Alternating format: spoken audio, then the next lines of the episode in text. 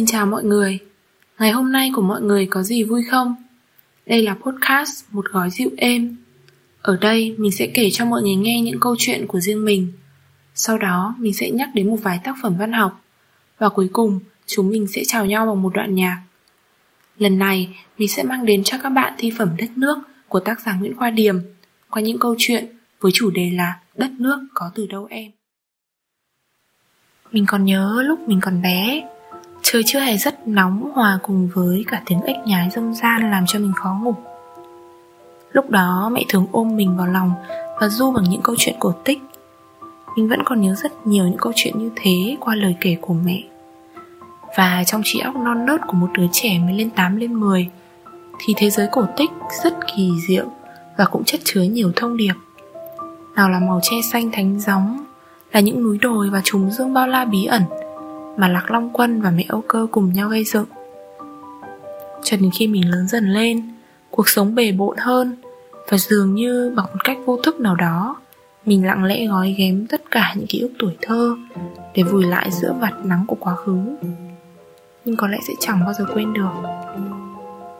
Khi lên lớp 12, khi mà được giới thiệu về tác phẩm đất nước, tự nhiên mình lại có một niềm hoang hoài về cái cảm giác mỗi trưa được nghe mẹ kể những câu chuyện cổ tích. Khi mình học về tác phẩm này thì mình còn nhớ có một nhà phê bình văn học tên là Trần Đình Sử đã từng nói một đất nước như thế không thể có được bằng bút pháp miêu tả bên ngoài cho nên tất yếu nhà thơ phải dùng hình thức suy ngẫm và liên tưởng, liệt kê để dần dần đưa người đọc vào trí tưởng tượng của họ, vào ký ức của họ, nhìn đất nước trong chính tâm hồn họ thì theo dọc suốt chương trình tiếng Việt từ lớp 1, lớp 2 cho đến ngữ văn lớp 6, lớp 7 và cho đến tận bây giờ thì mình đã học rất nhiều những tác phẩm viết về chủ đề quê hương đất nước. Nhưng mà hiếm có tác phẩm nào mình dành quá nhiều thời gian để đọc về tác giả. Tuy nhiên là khi đến với nguyễn khoa điềm mình đã bắt đầu tìm hiểu về những nhà thơ cùng thời và nhận được ra rằng họ thường tạo một khoảng cách khá xa để chiêm ngưỡng và ca ngợi đất nước. Với các từ ngữ và hình ảnh rất là hùng vĩ và mỹ lệ, có tính chất biểu tượng. Nhưng điều làm cho mình thích thú đó là nguyễn khoa điềm đã chọn điểm nhìn khác biệt hơn. Nó rất gần gũi để cảm nhận toàn vẹn một đất nước tự nhiên, bình dị mà không kém phần thiêng liêng tươi đẹp. Lúc đó thì mình mới nhận ra là À hóa ra đất nước gần gũi như thế Ở ngay chính những ngày thơ ấu của mình. Mình còn nhớ lời cô giáo dạy văn giảng rằng Bằng ngòi bút tài hoa của Nguyễn Khoa Điềm Thì đất nước hiển hiện ở ngay trong cuộc sống mỗi gia đình chúng ta Từ lời kể chuyện của mẹ, miếng trầu của bà Các phong tục tập quán quen thuộc Cho đến nghĩa tình thủy chung của cha mẹ Từ hạt gạo ta ăn hàng ngày cho đến cái kèo cái cột trong nhà cả những điều đó đã làm cho đất nước trở nên rất gần gũi, thân thiết và rất bình dị, mang đậm dấu ấn con người đất việt. Và khi mà mình học tác phẩm này thì mình lại nhận ra một điều hay ho, đó là trong đoạn trích đất nước thì tất cả được thể hiện qua hình thức của một cuộc trò chuyện tâm tình, của một cuộc tâm sự giữa đôi trai gái, chứ không phải là những câu từ có phần khuôn mẫu như bình thường. Và đó là những cuộc hội thoại về những khám phá, nhận thức mới mẻ, những suy nghĩ về đất nước được phát triển bằng tâm sự giàu chất suy tư và giọng điệu rất là trữ tình, chính luận, sâu sắc, tha thiết. Bên cạnh đó thì Nguyễn Quang Điểm cũng đã tạo ra một đoạn trích có một không gian nhiều màu sắc sử thi và đem đến cho mình rất nhiều những cảm nhận đặc biệt bởi vì mình như được đắm chìm ở trong thế giới của truyền thuyết ca dao, thần thoại và với những nét mới mẻ và hấp dẫn. Những thi liệu dân gian đậm đà chất thơ cùng với những nét suy tư rất độc đáo vẽ nên một bức tranh đặc biệt cho đất nước. Nhắc đến những điểm đặc sắc của thi phẩm đất nước, chắc chắn là sẽ kéo mình đến những câu kể về sự hóa thân của con người lên hình hài tổ quốc. Đó là những người vợ nhớ chồng còn góp cho đất nước những núi vọng phu, là gót ngựa của thánh gióng là 99 con voi góp mình dựng đất thổ hùng vương. Đó là những con rồng nằm im góp dòng sông xanh thẳm Là người học trò nghèo giúp cho đất nước mình núi bút non nghiêng. Quả là đất nước sau 4.000 năm đi đâu ta cũng thấy Những cuộc đời đã hòa núi sông ta. Khi mình đọc về những phát hiện mới mẻ của Nguyễn Khoa Điềm Về những cảnh quan kỳ thú của non sông gấm vóc Về đá vọng phu, hòn trống mái, núi bút non nghiên Thì mình nhận ra là đây không chỉ là những tạo vật của thiên nhiên tạo hóa, Mà nó đã gắn bó với cuộc sống con người, Với văn hóa lịch sử dân tộc, Qua những áng ca dao, Những truyền thuyết cổ tích, Qua những cuộc vệ quốc vĩ đại. Nếu không có những người vợ mòn mỏi chờ chồng Qua những cuộc chiến tranh ly tán, Thì làm sao có được cảm nhận về đá vọng phu? Rõ ràng là nếu không có truyền thuyết về người anh hùng thánh gióng nhổ chê đánh giặc, Thì làm sao có được những cảm nhận về những ao đầm để lại chính là gót ngựa của người. Hoặc là, nếu không có truyền thuyết hùng vương dựng nước, thì làm sao ta có thể cảm nhận được vẻ đẹp của núi non đất phong châu như 99 con voi trầu về đất tổ? Nét đặc sắc ở đây là cái nhìn của nhà thơ đã thấm nhuần ý thức về nhân dân. Nhân dân, hóa thân vào đất nước, Những người vợ chờ chồng tạo nên đá vọng phu, Cặp vợ chồng yêu nhau tạo nên hòn trống mái những học trò nghèo hiếu học, tạo nên núi bút non nghiên những tên đất, tên làng, mang tên ông đốc, ông trang, bà đen, bà điểm mọi thứ đều rất bình dị, nhưng làm nên đất nước tươi đẹp như thế. Và có lẽ Nguyễn Khoa Điềm đã không cảm nhận những cảnh quan kỳ thú đơn thuần là thắng cảnh thiên nhiên, mà trong đó là chiều sâu số phận, cảnh ngộ, là công lao của mỗi người dân đã đóng góp, đã hóa thân vào đất nước và khi mà mình lớn lên, Được đi đến nhiều nơi hơn, Được mắt thấy tai nghe nhiều thứ mới lạ, Đôi lúc nghe thấy nhịp thở của lá phổi Đầy những mùi căng chín từ quả mọng, Nghe tiếng suối sông đổ về dòng Cùng với những cánh rừng lưng chừng mây bụi, Cảm nhận được những mảnh linh hồn còn vương mãi trên mảnh đất, Tán cây buông xòe trên mái nhà. Tất cả như một lời nhắc về con đường sinh tồn đầy trông gai mà mãnh liệt trên mảnh đất quê hương khi đó, những câu chuyện cổ tích hay đoạn thơ đất nước trở thành một lời nhắc nhở để mình biết, mình hiểu về tầm quan trọng của sự cố gắng của bản thân ngày hôm nay.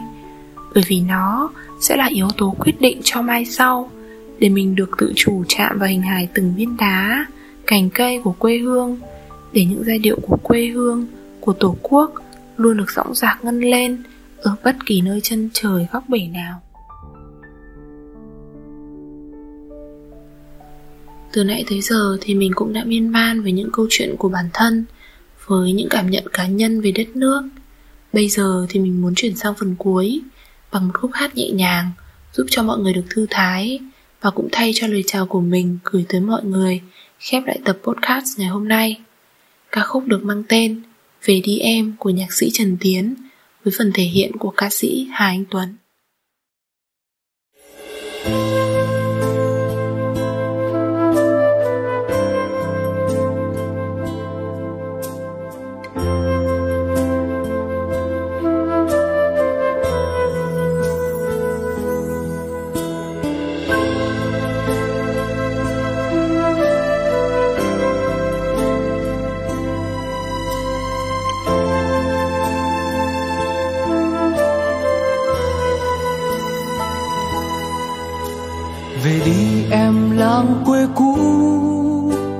Có con sông xưa vỗ bờ. Về ôm vai mẹ yêu dấu, để đừng khóc như đứa trẻ thơ để quên đi năm tháng bơ vơ, mình em giữa phố đông xa lạ bùa vây em nghèo đói xa hoa dối lừa.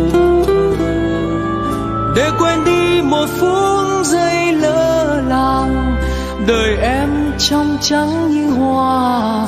Về đi em, cô gái thơ ngây của làng ta. Về bên dòng sông thơ ấu, có anh trai quê vẫn chờ. Đàn vịt xiêm còn ngơ ngang nhớ chị tâm xinh tươi ngày xưa.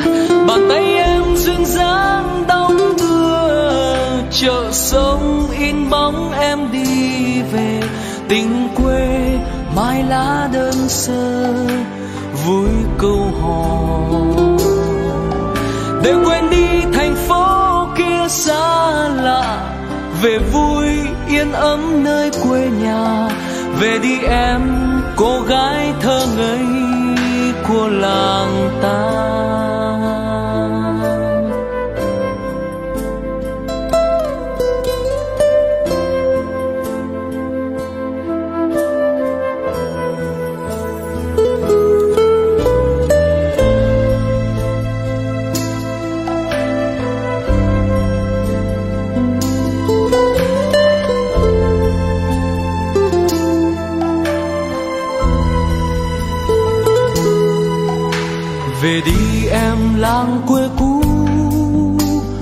Con sông xưa vỗ bờ. Về ôm vai mẹ yêu dấu, để đường không như đứa trẻ thơ. Để quên đi năm tháng bơ vơ, mình em giữa phố đông xa lạ. Bùa vây em nghèo đói xa hoa, rồi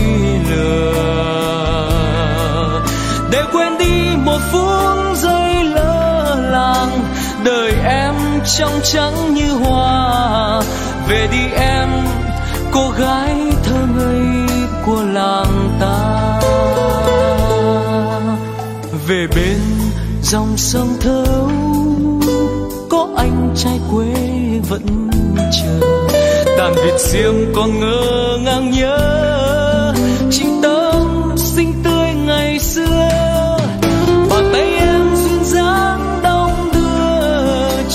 bên sông